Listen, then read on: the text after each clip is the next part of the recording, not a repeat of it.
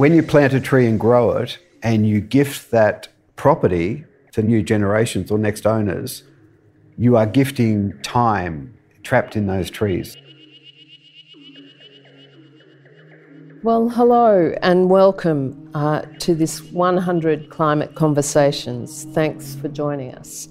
Uh, I'd like to first acknowledge uh, the country on which we're speaking today, acknowledging the traditional custodians of the ancestral lands on which we meet, the Gadigal people of the Eora Nation, and we pay our respects to their elders, past, present, and future, and recognise their continuous connection to country. Today is number 73 of 100 conversations happening every Friday. This series presents 100 visionary Australians that are taking positive action to respond to the most critical issue of our time climate change.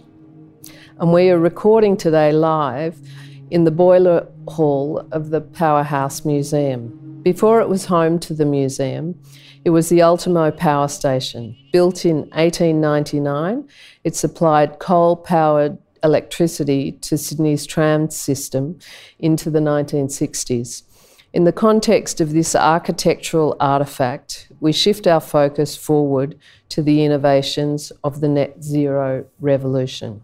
My name is Gabrielle Chan. I'm rural editor of Guardian Australia. Now to Rowan.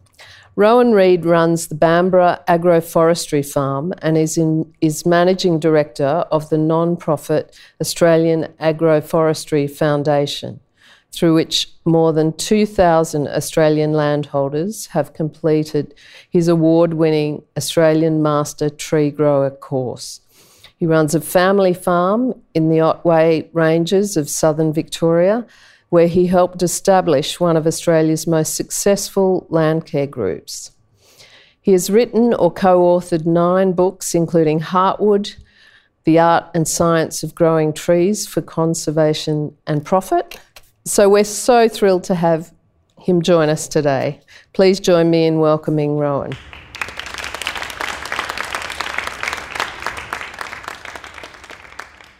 Now, Rowan, you come from a family of farmers. I come from a family of farmers, but I wasn't brought up on a farm. My father was actually a church minister. Uh, my mother, um, from the time she was three years old, her father died. He was passionate about farming. And during that, from when she was three, she effectively was the half owner of a farm. And uh, so my growing up was, uh, was hearing stories about the farming life. This was a big property up near Walgett uh, sheep growing country, and learning about that history, which went over 100 years of farming in the family. Droughts, flooding rains, all the issues, uh, the Korean wool boom compared to the, the bad times. But I wasn't involved in that farm. When I was studying forestry, my brother became a dairy farmer. And that was when I really understood my passion and interest in working in farming communities. So, it, you became a surfie. Well, it's all related because um, we lived in a, a church house in uh, outer suburban Melbourne, way out back then, Springvale, and uh, my mum was always looking after uh, her, looking for an escape route, her security. So she actually purchased a place on the coast down at Great Ocean Road. She loved nature. She loved rural areas. Uh, from her family history, she used to holiday down on the west coast as a child herself. But she went to an area where there was no towns.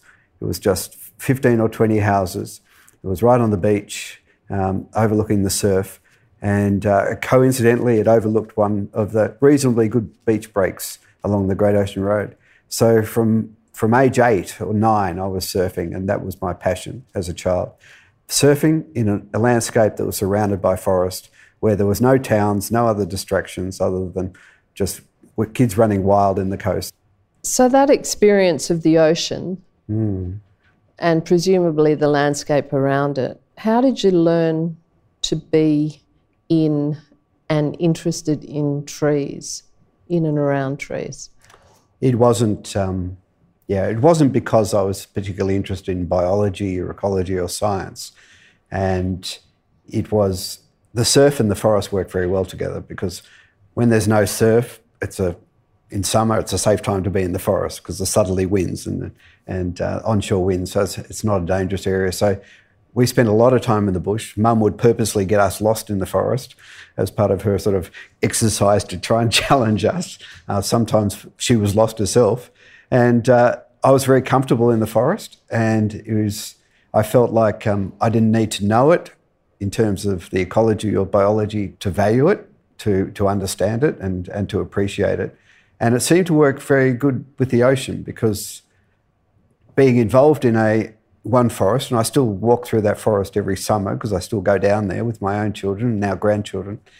I spend time in that forest and you see it changing. So I'm really interested in trying to convey to people that a forest is as fluid as the ocean. It changes like the ocean. There is no, it's not a calendar shot. It's not something we can preserve in a state.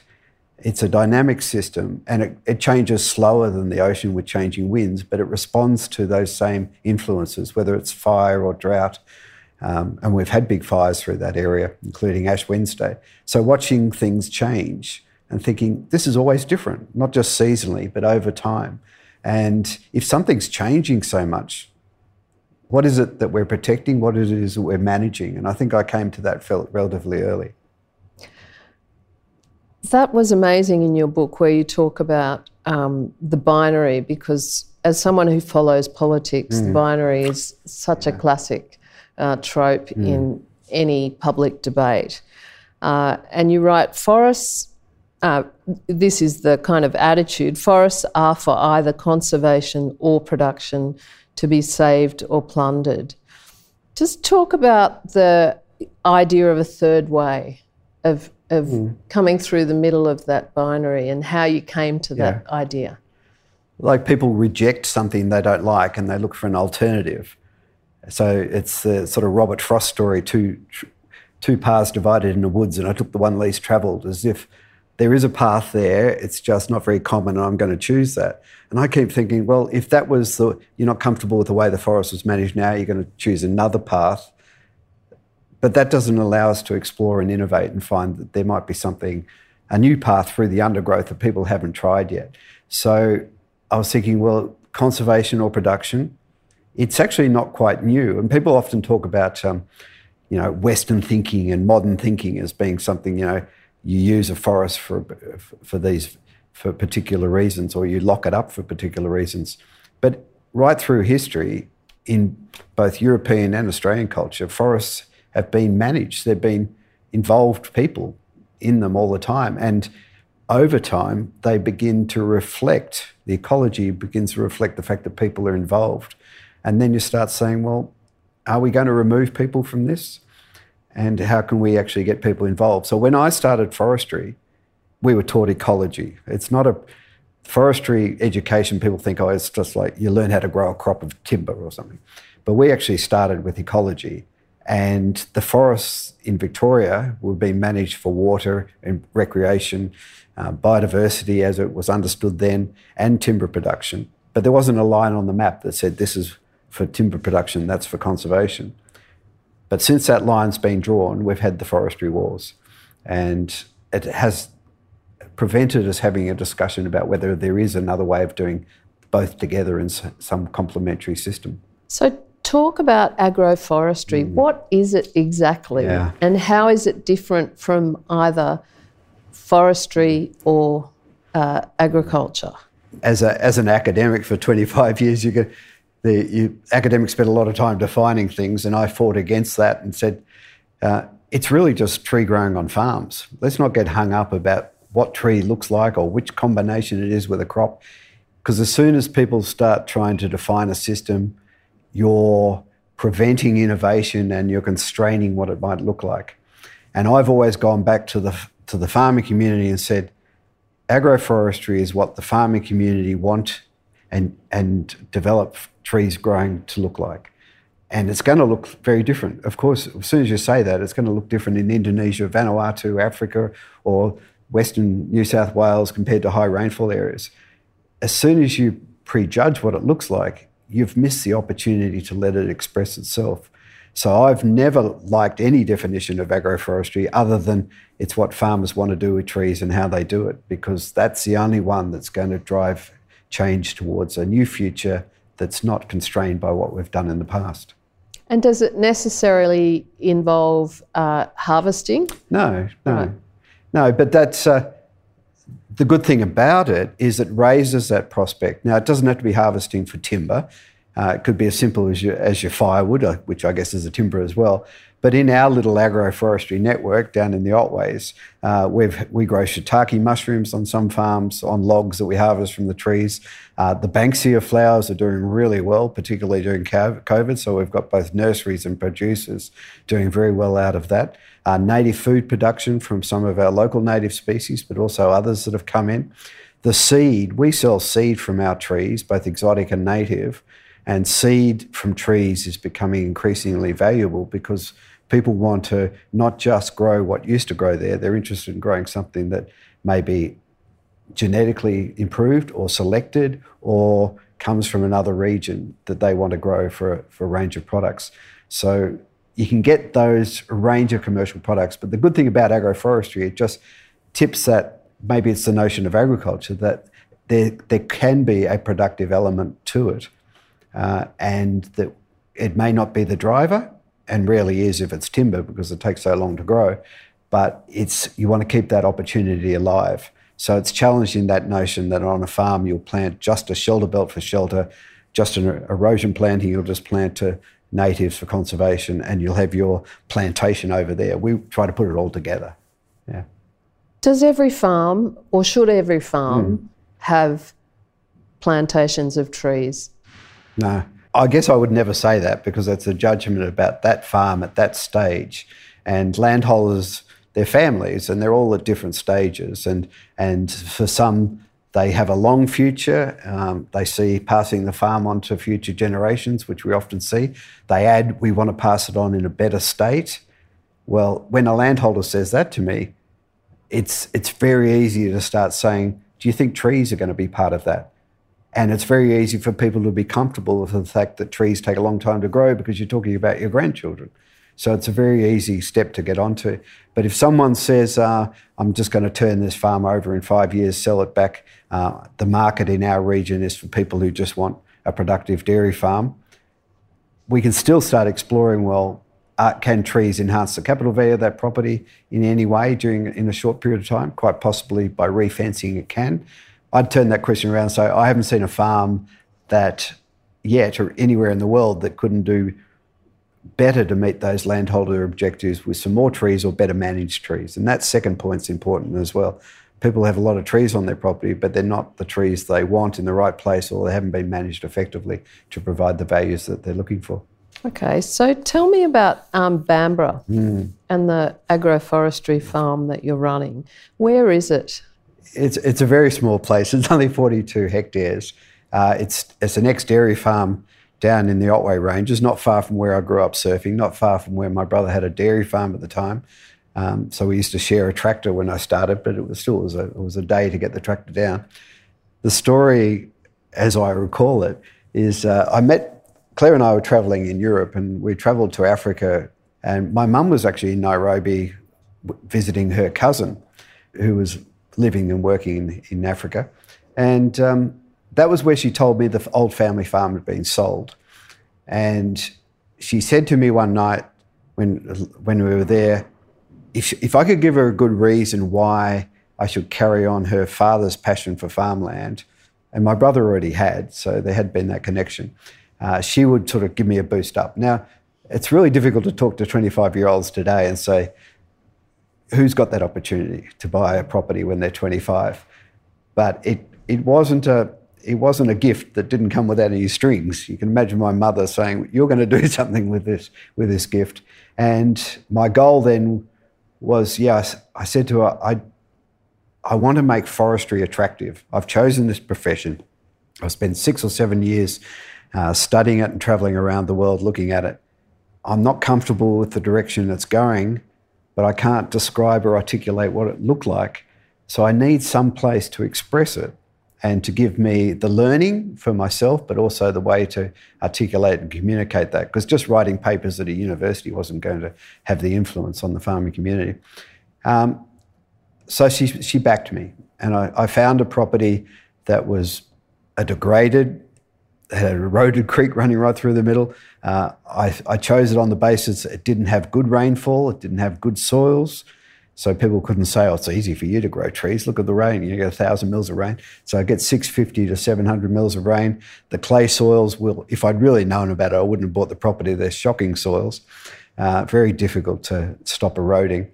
But the landscape needed trees. And I wanted a place like that because the first starting point was I didn't want people to say you're planting trees on good agricultural land. You're planting trees because you need trees.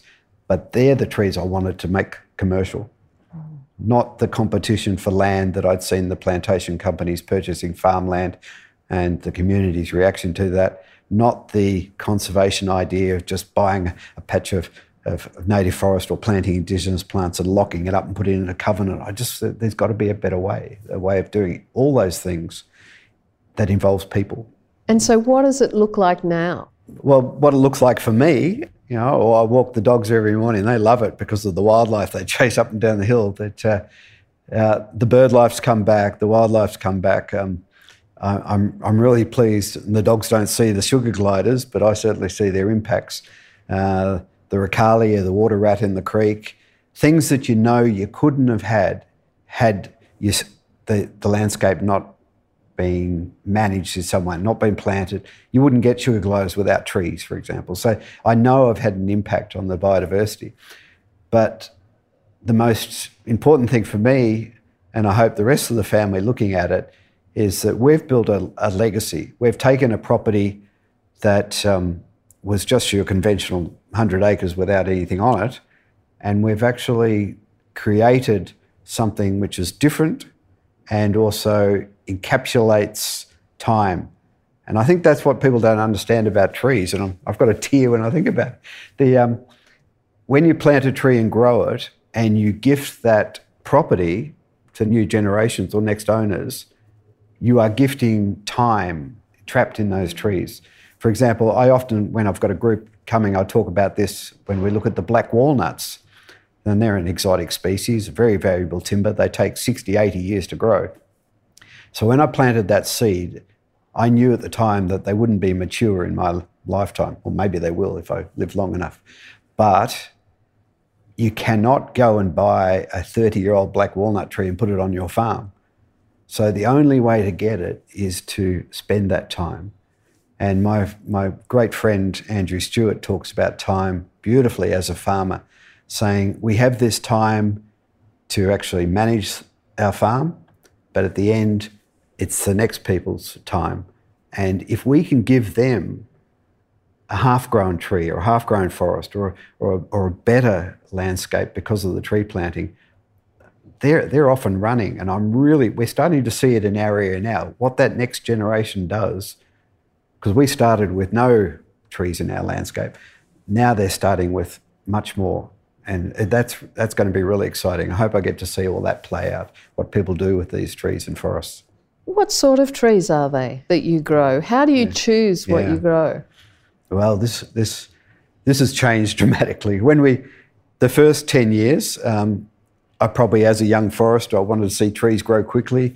It's uh, it's fantastic when you get it all right. You've got eucalypts which are ten meters tall in two or three years, and uh, we're all fascinated when, as all of those in research, how much we could actually get trees up and running very quickly uh, by doing effective weed control, not fertiliser generally because you're dealing with farmland, but we could actually get trees to grow very quickly.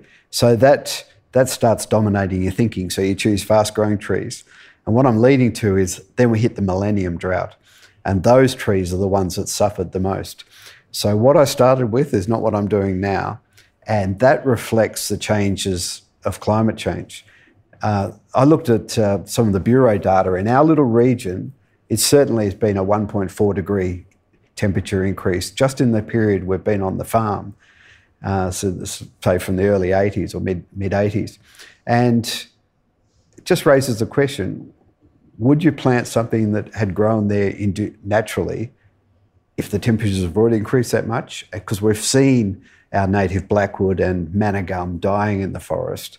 And some of the local species are tougher, they're more resilient, and I know the messmate will carry through and it'll affect its wood characteristics, but uh, they're not all bad.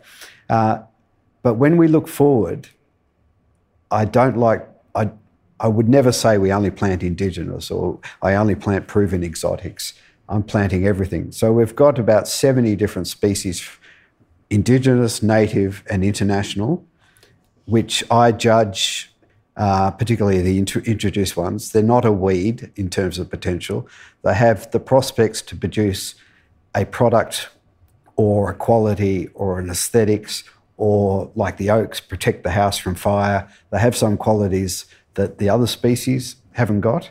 Uh, they may or may not be more resilient, or I just want to learn how to grow Australian red cedar. And now I'm thinking Australian red cedar from Queensland and New South Wales, it grows really well in southern Victoria, and we don't have tip moth.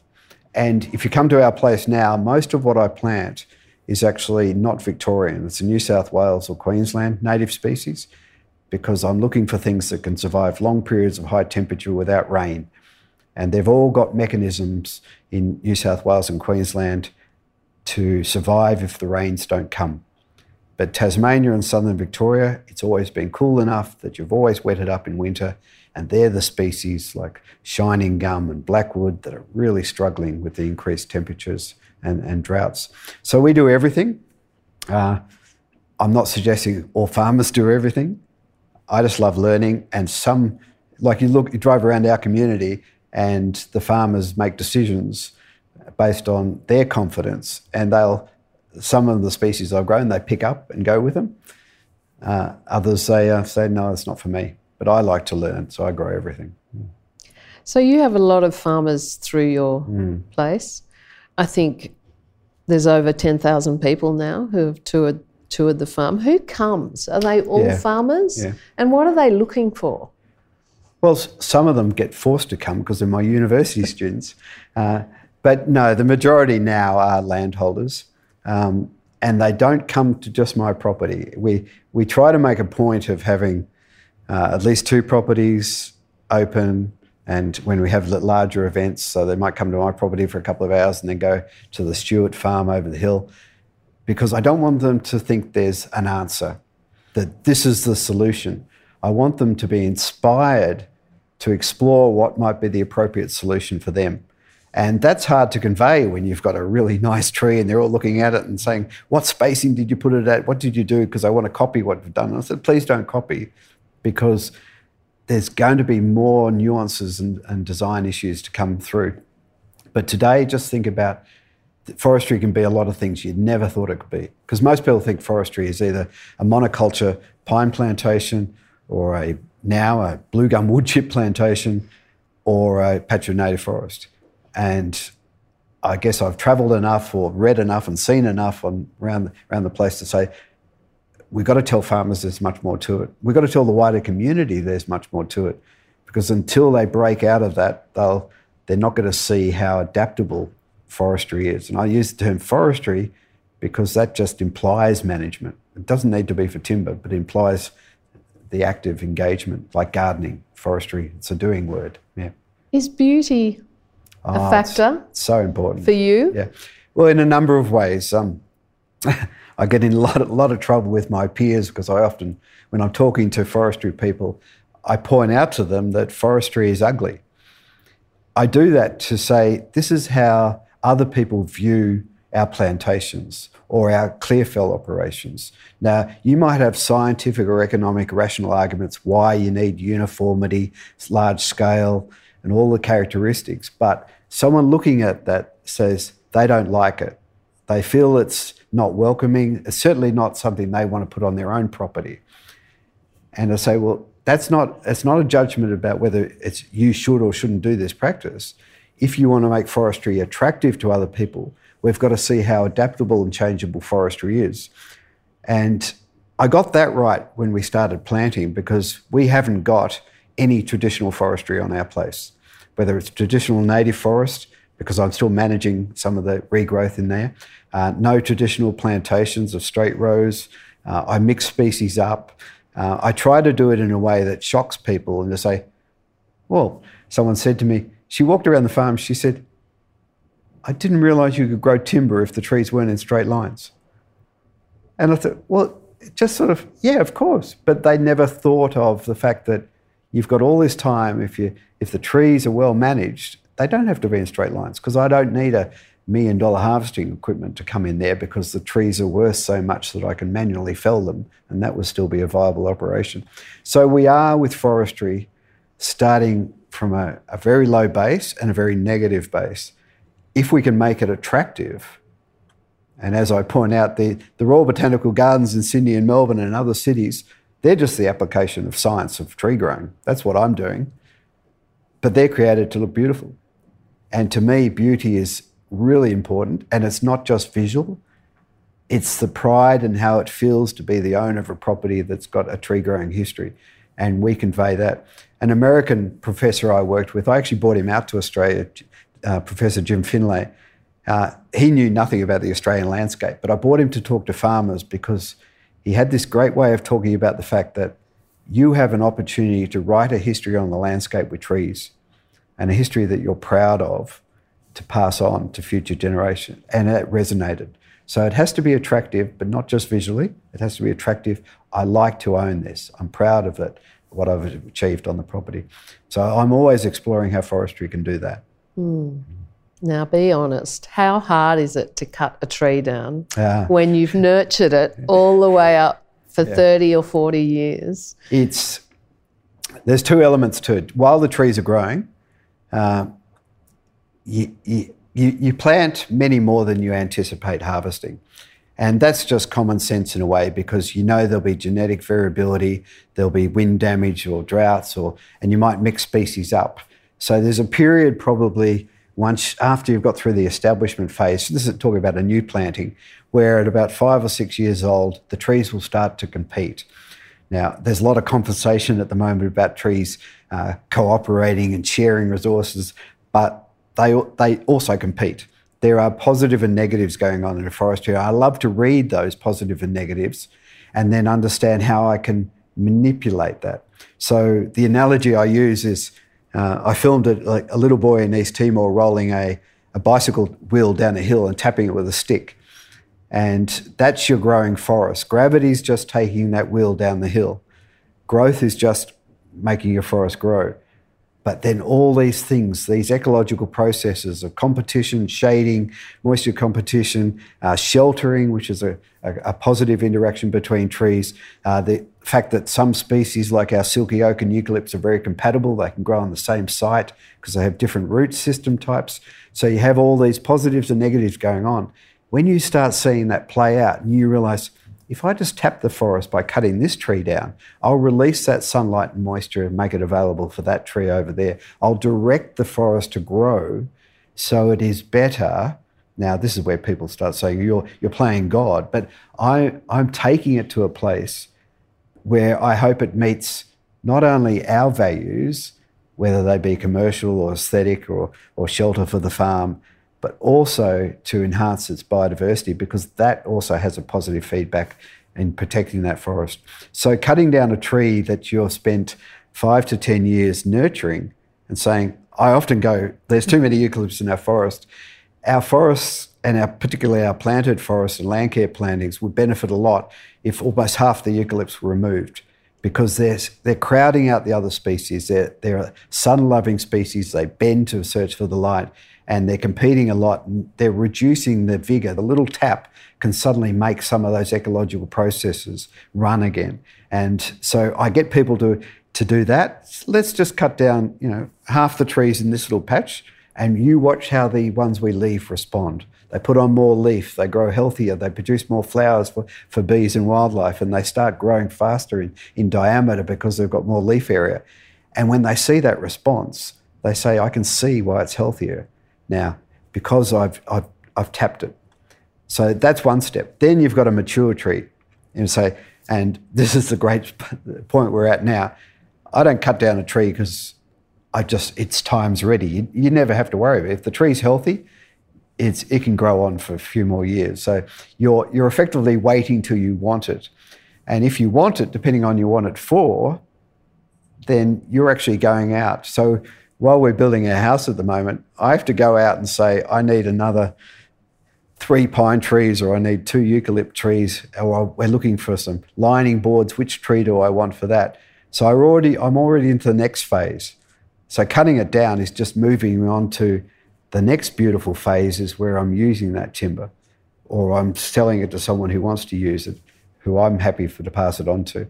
So I, have never had the problem of doing that because I'm always saying, what's next? What's the next stage? So that? let's talk about that because uh, everyone knows planting trees is a good thing to do. It locks up carbon, but it only locks up carbon yeah. for a little while. Mm. Talk me through why it's also good for climate change to cut down trees. Mm. It's really sad that we, we, start, we start saying, how can we use forestry or tree planting for climate change positives? And it's very easy to list those. We know through the process of photosynthesis, it takes carbon out of carbon dioxide and turns it into a simple sugar. That sugar gets used for two things. Either it gets used for respiration, just to drive growth, same way we, and in which case it goes back out to the environment as carbon dioxide again. It doesn't have a long life. It may be stored for a period of time as starch, but then gets burned off to help grow new leaves. Or it is actually locked in to the physical structure of the tree in the wood. Now, half, half the dry weight of wood is actually carbon element. So it's, it's very easy to look at a block of wood and, and calculate how much carbon is locked into that, into the standing tree or into the piece of wood you harvest. So there's no question about that. But as soon as you start saying, we've got to develop a carbon market or we've got to start planting trees because they're good for carbon, getting people to accept that next step, because if you just plant trees, they will grow to a certain height, which is determined about how high can water be lifted in that landscape. So if you go and look at any planting native forest, you'll see there's a maximum height for that species in your landscape because that's just physically what that tree can do on that soil type and that climate to lift water. It might be 20 metres in a dry landscape, 30, or it could be 100 metres in southern Tasmania in the Styx Valley or something. That's a physical restraint. So if a tree can't grow taller, it can't lock up more wood in height. How much can it do in density? Now, if people love to extrapolate, my trees are growing this much, uh, and then they extrapolate, gee, in 100 years it's going to be such and such. Well, you, you go through that little exercise and you said you wouldn't be able to walk through that forest, those trees. So you can go to an untouched native forest, so 100 years old, it's never been uh, harvested in any way. There's a lot of space between those trees. And that's because the trees that are there have effectively outcompeted all the ones that were there in the past and they've all died out. So the carbon store in those forests has reached a maximum. So if you plant, you'll reach this maximum. While it's standing there as a forest, it is it's fragile. It could be lost in the in a drought, fire or flood or disease. Because when that wood decays, it releases methane and carbon dioxide, and it's all back into the environment. So it's, it's a net loss. If we can harvest some of that and lock it up in many houses, if one house burns down, well, that's a, a tragedy, but it could be locked in many houses. I like to say, well, rather than just having a carbon sink sit, sitting on the land, you've made a carbon factory. It's producing carbon every year. You're just taking a percentage of that off or a percentage out of the landscape and locking it up and then growing more. You can do it forever. But our current carbon modelling and carbon market schemes do not acknowledge that you can do that. And they simply pay on the value of the carbon stored in the landscape, which is finite. So if you're using tree growings to offset fossil fuels, you haven't completed the loop. You haven't taken the carbon from the forest and put it back in a long term store because it's still in there in the landscape. And climate change is going to put those forests under threat. So you've really made your mark in uh, the area and the career that you've had. Can you anticipate any other changes mm. um, mm. in terms of combating climate change? Is there anything yeah. that you would like to see, uh, I guess, more broadly? It's again in, in the field I work in the in the agricultural sector and we're talking soil carbon and, and carbon neutral farming products, and those areas. There's great opportunity there, but again, I don't. It, it cannot be the only horse pulling the cart because there is lots of other good reasons to do these these activities on farms to produce cleaner food, to have organic matter in the system that don't require that that landholder getting involved in a program that increases risk and liability for the farm. So, for example, if I accept carbon money now, which I can't because we're too small and diverse in our activities, but did, if I had 100 hectares of uniform forest that was viable to put into a carbon market and be uh, cost effectively audited, I would effectively be taking on a liability that could go for at least 25, maybe 50 or 100 years that will reduce the value of my property on the day that I sell that carbon.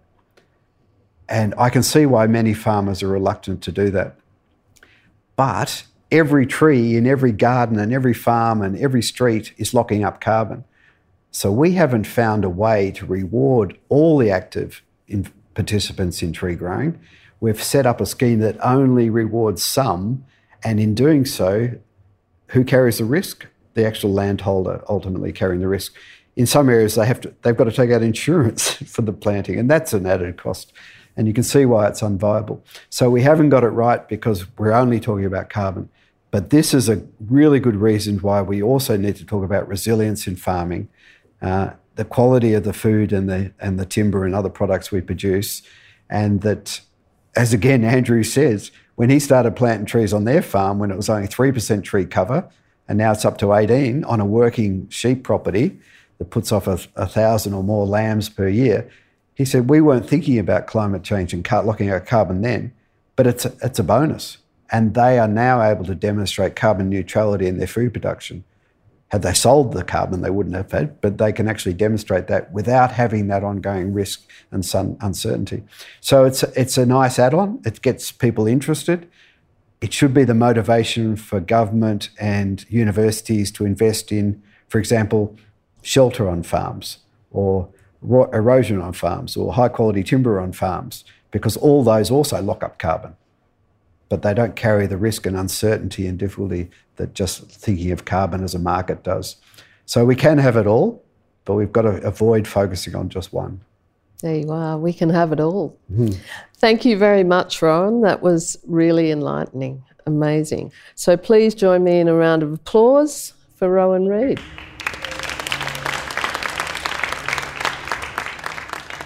To follow the program online, you can subscribe wherever you get your podcasts, to visit the 100 Climate Conversations exhibition, or join us for live recording, go to 100climateconversations.com.